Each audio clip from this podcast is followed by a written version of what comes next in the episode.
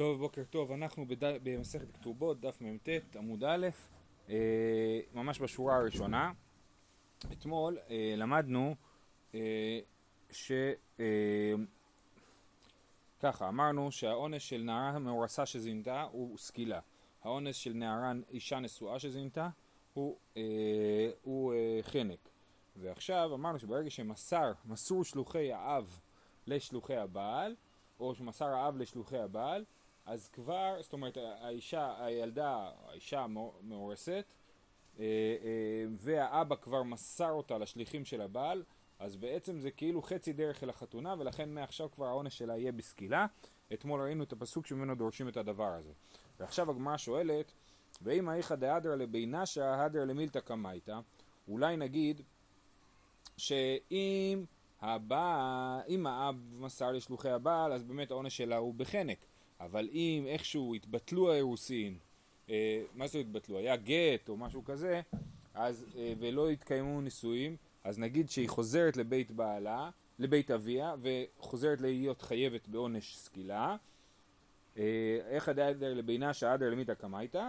אמר רבא, הוא כבר פסקה תנא דבי רבי ישמעאל. אמר רבא, אז זה כבר יש דרשה של, רבי, של תנא דבי רבי ישמעאל. תנא דבי רבי ישמעאל, ונדר אלמנה וגרושה, כל אשר אסר על נפשה יקום עליה.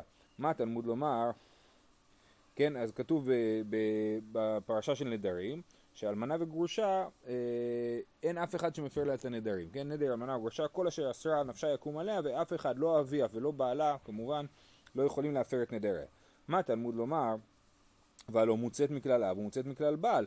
הרי זה דבר פשוט, לא צריך בכלל לכתוב, לא צריך פסוק שיכתוב לנו את זה, כי זה דבר כל כך פשוט. הרי אין לה בעל, כי אלמנה או גרושה, וגם היא יצאה מכלל אביה, ברגע שהיא התחתנה, אז כבר לאבא שלה אין שום אה, אחריות עליה או שום שליטה עליה. אז לכן הפסוק הזה הוא מיותר. אלא חייבים להסביר שהוא מדובר על מציאות אחרת, אלא הרי שמסר האב לשלוחי הבעל, או שמסור שלוחי האב לשלוחי הבעל, ונתערמלה בדרך או נתגרשה, כן, אחרי שהייתה מסירה לשלוחי הבעל, אז היא התאלמנה או התגרשה, ולא התחתנה, האח אני קורא בבית אביה של זו, או בית בעדה של זו, איך אנחנו, מה, מה נגדיר אותה? נגדיר אותה כשייכת לבית אביה, לבית בעלה, אלא לומר לך, כיוון שיצאה שעה אחת מרשות האב, שוב אינו יכול להפר. כן, אז הדרשה היא שנדר אלמנה וגרושה, אפילו אלמנה וגרושה במציאות כזאת, ברגע שהיא יצאה בלי חתונה מרשות האב לשעה אחת, אז היא כבר אה, לא יכולה לחזור לרשות האביה לעולם, ולכן במצב כזה אה, כבר לא יהיה לה עונש אה, אה, סקילה. אה, אמר רב פאפא אף אנא נמי תנינא, רב פאפא אומר גם אנחנו שנינו את הרעיון הזה, יש את זה במשנה, ש, אה, שנערה אה, שנמסרה לרשות בעלה אז היא בחנק, אה, הבעל, הנערה מורסה, אינו חייב עד שתהיה נערה בתולה, מאורסה, והיא בבית אביה. אז יש פה ארבעה תנאים, נערה אחד, בתולה שתיים, מאורסה שלוש, והיא בבית אביה ארבע. אומרת הגמרא, בישלמה נערה ולא בוגרת, בתולה ולא בעולה, מאורסה ולא נשואה. את זה אנחנו מבינים, בבית אביה למיעוטי מאי, אז מה בית אביה בא למעט? מאי לאו למיעוטי מסר אב לשלוחי הבעל, אז אלא כאן נגיד שהכוונה היא למעט אם מסר אב לשלוחי הבעל, שהיא עדיין נערה בתולה מאורסה, אבל כבר לא בבית אביה, אז היא תהיה, אז היא לא תהיה חייבת בסקילה. עוד דרשה כזו, אה, עוד אה, משנה שמוכיחה זאת, אמר רב נחמן בר יצחק אף אנא מתנינא, הבעל אשת איש, כיוון שנכנסה לרשות הבעל לנישואין, אף על איש פי שלא נבהלה, הבעל היה הרי זה בחנק, כן? אז כתוב פה נכנסה לרשות הבעל, אף על פי, אה, אה, אף על פי שלא, כן? אז אנחנו מבינים שנכנסה לרשות הבעל בעל משמע מינה, זאת אומרת מספיק שנכנסה לרשות הבעל בלי חתונה ובלי בעילה, כבר היא בחנק ולא, באירוס, ולא בסקילה. אז בעצם הסטטוס הזה, אז יש לנו סטטוס של אירוסין, שב, שבו היא חייבת סקילה אם מזינתה, יש לנו סטטוס של אישה נשואה, והמעבר מהסטטוס של האירוסין לסטטוס של הנשואים הוא מעבר מאוד אה, אה, אה, לא, לא ברור, לד, כמו שאנחנו רואים פה, אפילו מסירה מרשות האב לרשות הבעל, כבר היא נחשבת למעבר הסטטוס, למרות שהיא לא התחתנה עדיין, אה, ולא פגשה את בעלה עדיין, היא רק אה, פגשה את שלוחי הבעל נגיד, כן, אז לכן אה, אה, אה, אז זה מה שאנחנו לומדים פה מהעניין הזה. זהו. אומרת המשנה, האב אינו חייב במזונות, במזונות ביתו. כן, אבא בכלל לא חייב במזונות ביתו, הגמרא תשאל למה כתוב פה דווקא ביתו, הרי זה לכאורה נכון גם לגבי בנו, אז אב אינו חייב במזונות ביתו, זה מדרש, דרש רבי אלעזר בן עזריה לפני חכמים בכרם ביבנה. הבנים ירשו והבנות ייזונו. יש לנו כלל שהבנים ירשו והבנות ייזונו. רבי אלעזר בן עזריה עשה מדרש, כן, רבי אלעזר בן עזריה בכרם ביבנה, אחרי שהוא התמנה להיות הנשיא, אה, מי שמכיר את הסיפור, שאוהבים להזכיר אותו בהקשר של הגדה של פסח, שהוא החליף את רבן גמליאל. בכל אופן, אז הוא דרש לפני חכמים ביבנה, כתוב הבנים ירשו והבנות ייזונו. זה לא פסוק, זאת מימרה תנאית. בכל אופן הוא עשה עליה דרשה. אה, אה, מה הבנים אינם יורשים אלא לאחר מיתת האב, אף הבנות אינן ניזונות אלא לאחר מיתת אביהן, כן?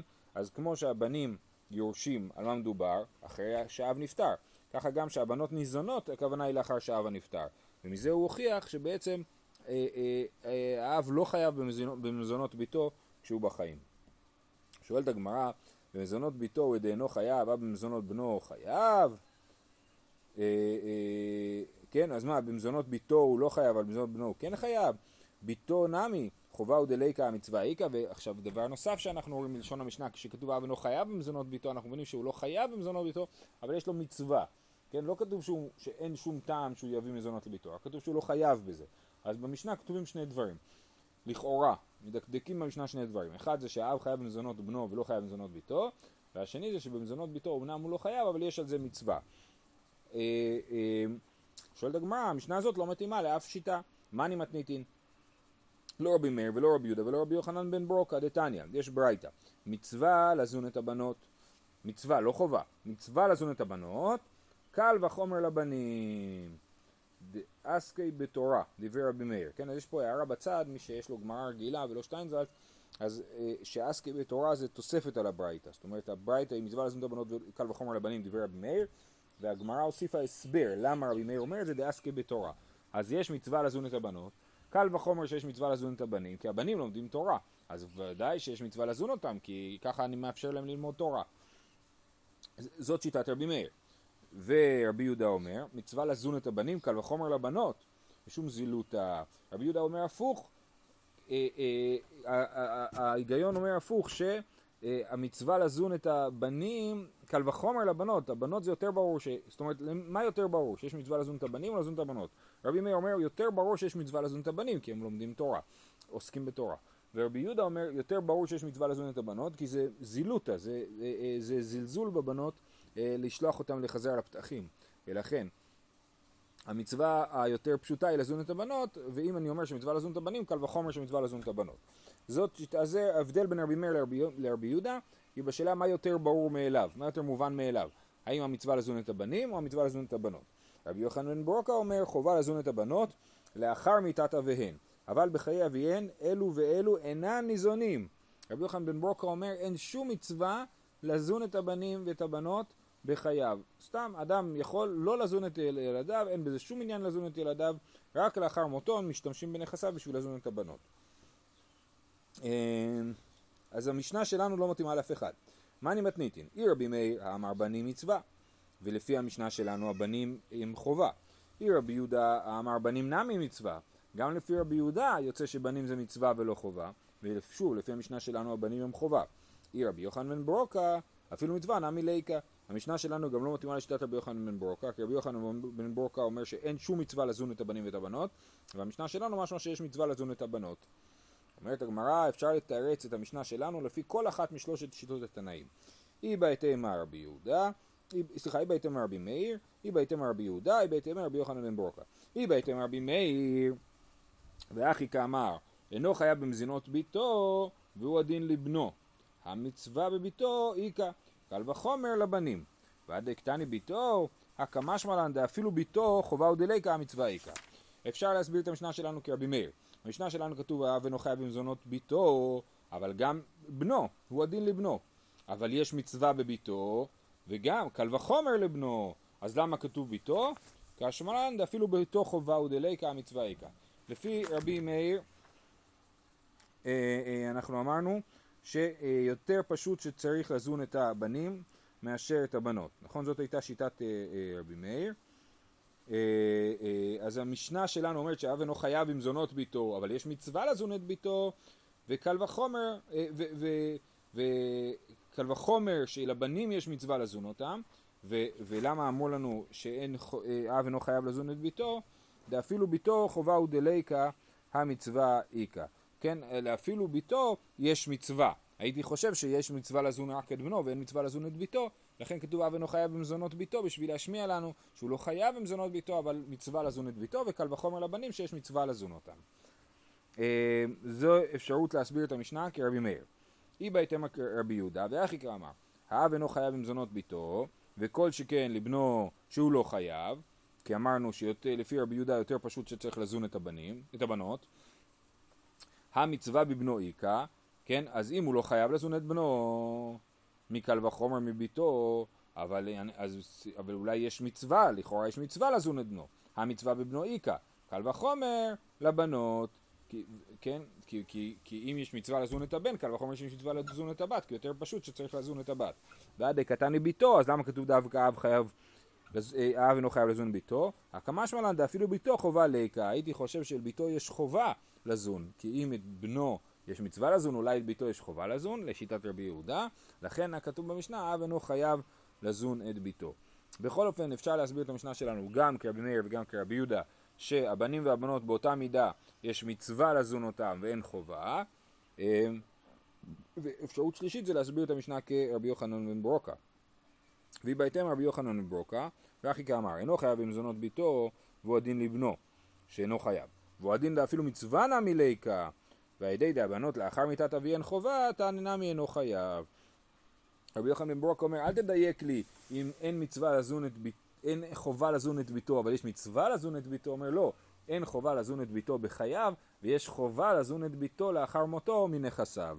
לכן כתוב אינו חייב, לא בשביל להגיד שיש מצווה. וזה כשיטת רבי יוחנן בן ברוקה שאומר שאין מצווה לזון את הילדים בכלל, וכל הדין שכתוב פה שחייב אינו חייב. עכשיו זה נכון למה כתוב ביתו ולא בנו, אב אינו חייב לזון ביתו, כי אחרי מות האבא אין חובה לזון את הבן מנכסי האב, הבן יורש את נכסי אביו, והבת ניזונת מנכסי אביה.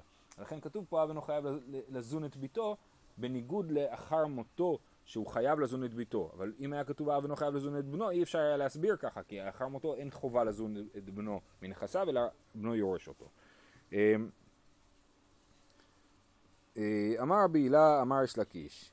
משום רבי יהודה בר חנינא. טוב, זהו, אנחנו מתחילים אה, אה, נושא חדש. בינתיים יצא לנו מהמשנה שלנו שאין לאדם חיוב לזון את בניו ובנותיו, אלא מצווה. עכשיו אנחנו מרחיבים את העניין הזה במה שנקרא תקנות אושה, ואנחנו נמשיך קצת עם התקנות אושה האלה גם בדף של מחר. תקנות אושה זה, אנחנו למדנו שסנהדרין גלתה עשר גלויות, אחד המקומות שבהם עצרה סנהדרין, הסנהדרין הייתה בירושלים, וגלתה ממקום למקום בירושלים, ואחר כך עברה ליבנה, ואז אחרי זה היא עברה לגליל. היא הייתה באושה ושפרעם וציפורי, אה, אה, אז, אז באושה תיקנו תקנות. אחת התקנות שתיקנו באושה, אמר רבי הילה, אמר יש להקיש משום רבי יהודה בר חנינא, באושה התקינו שיהיה אדם זן את בניו ואת בנותיו כשהם קטנים. כן? התקינו תקנה שלמרות שמעיקר הדין אדם לא חייב לזון את, את בניו, באושה התקינו שכן יהיה חייב לזון את בנו וביתיו כשהם קטנים. כשהם קטנים, אה, אה, מדובר בראשונים על זה שמדובר על, על עד גיל אה, שש בערך. אז אומרת הגמרא, היא באה אלוהו, הלכתה כבתהו, אין הלכתה כבתהו. זאת אומרת שיש לקיש אמר שככה התקינו באושה, אז הוא צודק או לא צודק? תשמע, כי אבא אתו לקמא רב יהודה, כאשר באו לפני רב יהודה במצב שבו האבא לא מוכן לזון את ילדיו הקטנים, אז מה הוא היה אומר להם? הוא היה אומר להם, אה, אמר לו ירוד ילדה והבני מטה שדיה. כן, רש"י מסביר שירוד זה תנין. כן, אומר אה, שירוד זה תנין והתנין אכזרי על בניו. אז הוא אומר לבן אדם ש, שלא מוכן לזון את ילדיו, הוא אומר אתה כמו תנין, אכזר על בניו, אז ירוד ילדה, הירוד, התנין ילדה, והפילה את, אה, את הילדים על בני מטה, על בני העיר, כן? אז בעצם אנחנו רואים שהוא לא מצליח לחייב אותו, הוא מנסה להסביר לו למה זה לא בסדר שהוא לא זן את ילדיו, אבל הוא לא יכול לחייב אותו לזון את אה, ילדיו. ככה יוצא מה, מהסיפור על אה, רב יהודה. יש לנו עוד סיפורים דומים, אה, שבעצם יוצא שאין הלכה כתקנת אושה, אלא שאדם באמת אי אפשר לחייב אותו לזון את ילדיו. עד כאב עטו לקמי דרב חיסדא אמר לו כפו להסיתא בציבורה וליקום ולימה אור ובאי בני והוא גבר לו באי בני.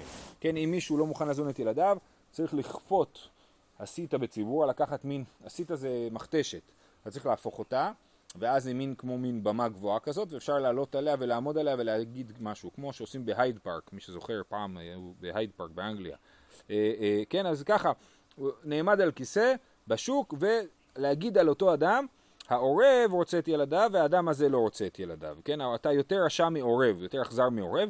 יש עוד הסבר ברש"י שהכוונה היא שהבן אדם בעצמו, הוא היה מכריח את הבן אדם בעצמו להגיד על עצמו אני רשע יותר מעורב שאני לא רוצה ילדים והעורב כן רוצה ילדים.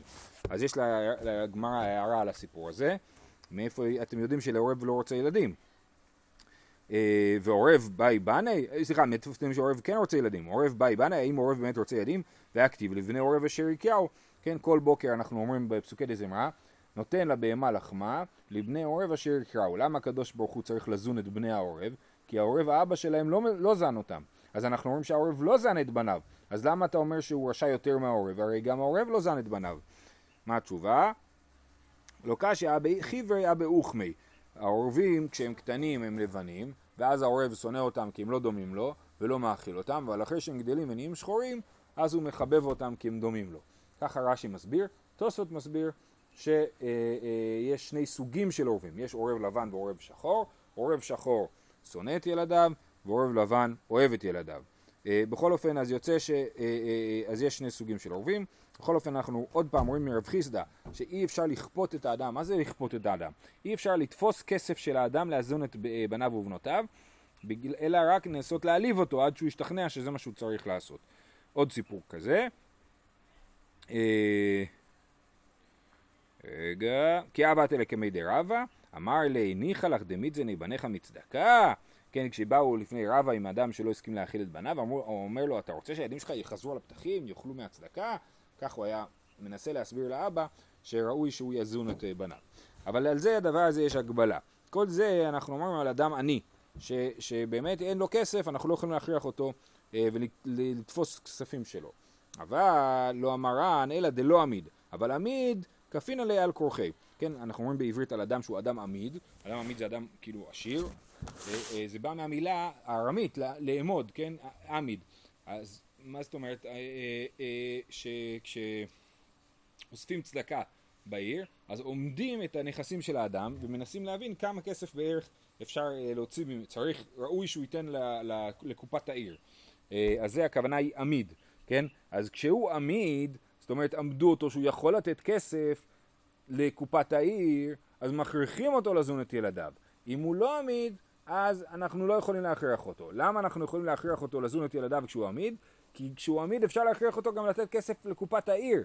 כן, לעיר יש סמכות להוציא כסף מהאדם לצדקה שהעיר נותנת. אז אם יש לי סמכות להוציא לו את כסף לצדקה שהעיר נותנת, קל וחומר שיש לי סמכות להוציא ממנו כסף לצדקה לילדים שלו. אז כל מה שדיברנו שאין לנו סמכות לכפות להוציא כסף, זה כשהוא לא עמיד. אז גם לעיר אין כוח מולו. אבל כשהוא כן עמיד ולעיר יש כוח מולו, אז גם אפשר להוציא כסף ממנו להאכיל את ילדיו. בואו נקרא את זה שוב. אה, לא אמרן אלא דלא עמיד, אבל עמיד כפינן לי, על כורחי. כי הדרבה כפי לרב נתן ברמי ואפיק מנה ארבע מאות זוז לצדקה. רבא כפה את רב נתן ברמי והוציא ממנו ארבע מאות זוז לצדקה. ככה גם אפשר לכפות את האדם להאכיל את ילדיו. זהו, זאת הייתה תקנת אושה הראשונה. יוצא לנו עד כאן שבאמת האב לא חייב לזון את בניו ובנותיו, אבל אם הם אה, אם, אם הוא אדם עמיד ואפשר להוציא ממנו כספים, אז אפשר להוציא ממנו כספים בכוח לאזון את ילדיו, בניו ובנותיו, אבל תקנת אושה לכאורה יוצא שאין לה תוקף ואנחנו לא מכריחים אה, בעקבותיה לזון. עוד תקנת אושה, אמר, אה, שנייה, רגע, רגע, אמר בעילה אמר יש לקיש, באושה התקינו הכותב כל נכסיו לבניו, הוא ואשתו ניזונין מהם. יש לנו אדם שכתב את כל נכסיו לבניו. הוא אמר, אני כבר לא צריך את הכספים שלי, לא צריך כלום, נותן הכל, את כל נכסיי לילדים שלי. בבוקר למחרת הוא קם ואומר, בעצם אין לי כסף לאכול, אין לי גרוש עכשיו, כל הכסף שלי של הילדים שלי. אז מה התקינו באושה? התקינו באושה, כותב כל נכסיו לבניו, הוא ואשתו ניזונים מהם.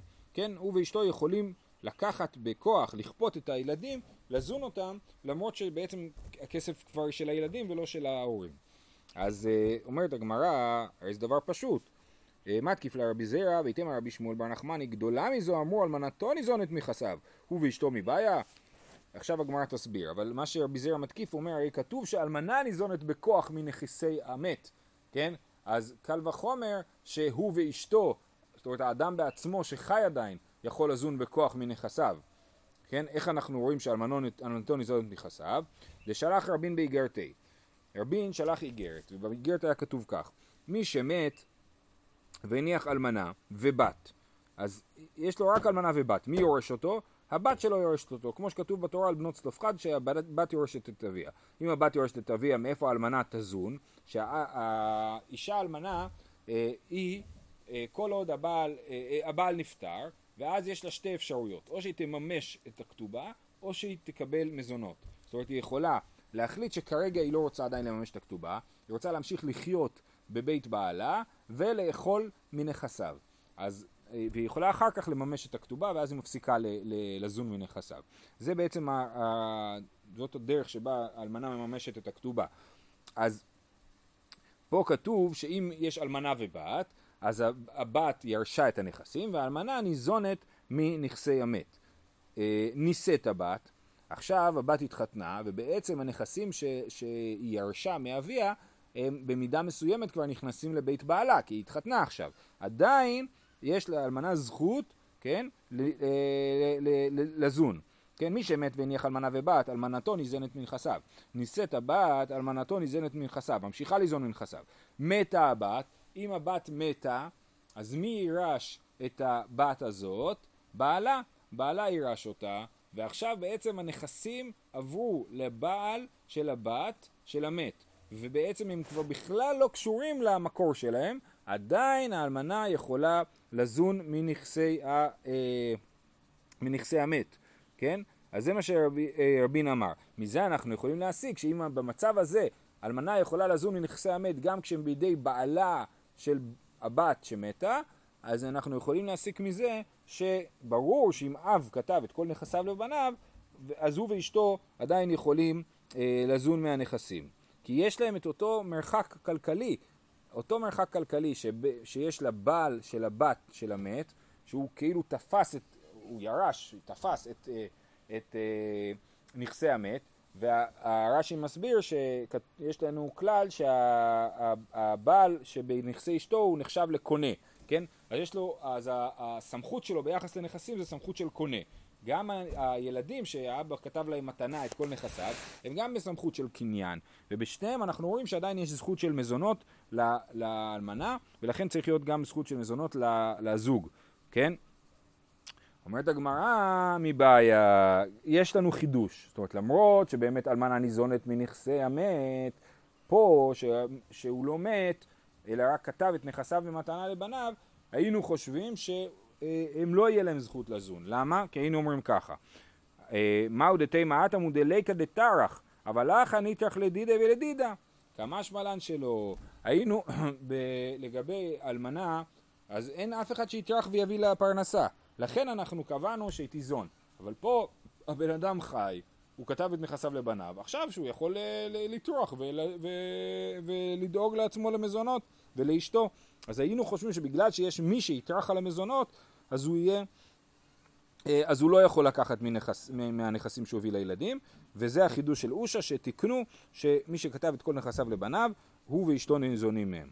Uh, זהו, שואלת הגמרא הלכת עקבתי או להיטי הלכת עקבתי, כמו ששאלנו מקודם לגבי תקנת אושה, לגבי המזונות של ילדים קטנים, ככה גם שואלים פה לגבי מה שאמרנו, uh, האם הוא ניזון מזה או לא. Uh, מה ההלכה? היא באה הלכת עקבתי או להיטי הלכת עקבתי, תשמע דרבי חנינא ובי יונתן אבו קיימי, עתה ההוא גברא גחן ונשקי לרבי יונתן. כן, רבי יוחנן ורבי יונתן עמדו איפשהו, הגיע איזה בן אדם והתחיל לנשק את הרגליים של רבי יונתן. אמר לרבי חנינא, מהי היי, מה קרה? למה הוא כל כך אה, מעריץ אותך שהוא מנשק לך את הרגליים? אמר לי, כותב נכסיו לבניו הוא, ועשיתין הוא לזעני. זאת אומרת, האיש הזה, הוא כתב את נכסיו לבניו, ואז הוא גילה, בעצם נפל לו האסימון שאין לו בכלל מה לאכול, ואז הם אה, אה, כנראה לא רצו לזון אותו, ועשיתינו, עשיתינו לעשות מישהו, זה הכוונה לכפות אותו, כן? אז אני כפיתי את הילדים לזון את אביהם. היא אמרת בשלמה, לאו דינא משום הכי עשינו, אלא היא אמר דינא עשינו ביי. אם היינו, אם היינו חושבים ש... אם היינו חושבים שהדין אה, של אושה הוא נכון, אז הוא לא היה צריך לכפות אותם, זה הדין הפשוט. אבל אם אנחנו מבינים שהדין של אושה לא התקבל להלכה, אז אנחנו אומרים שבאמת היה, רבי יונתן היה צריך לכפות את הילדים לזון את אביהם, בגלל שלפי ההלכה אה, אין, אין את הדין הזה. אז המסקנה היא ששוב, גם פה וגם כמו בהלכה הקודמת, תקנת אושה לא התקבלה על ההלכה, ו... אה, אה, אבל מצאו דרכים אחרות להתמודד עם העניין הזה. זהו, שיהיה יום טוב לכולם.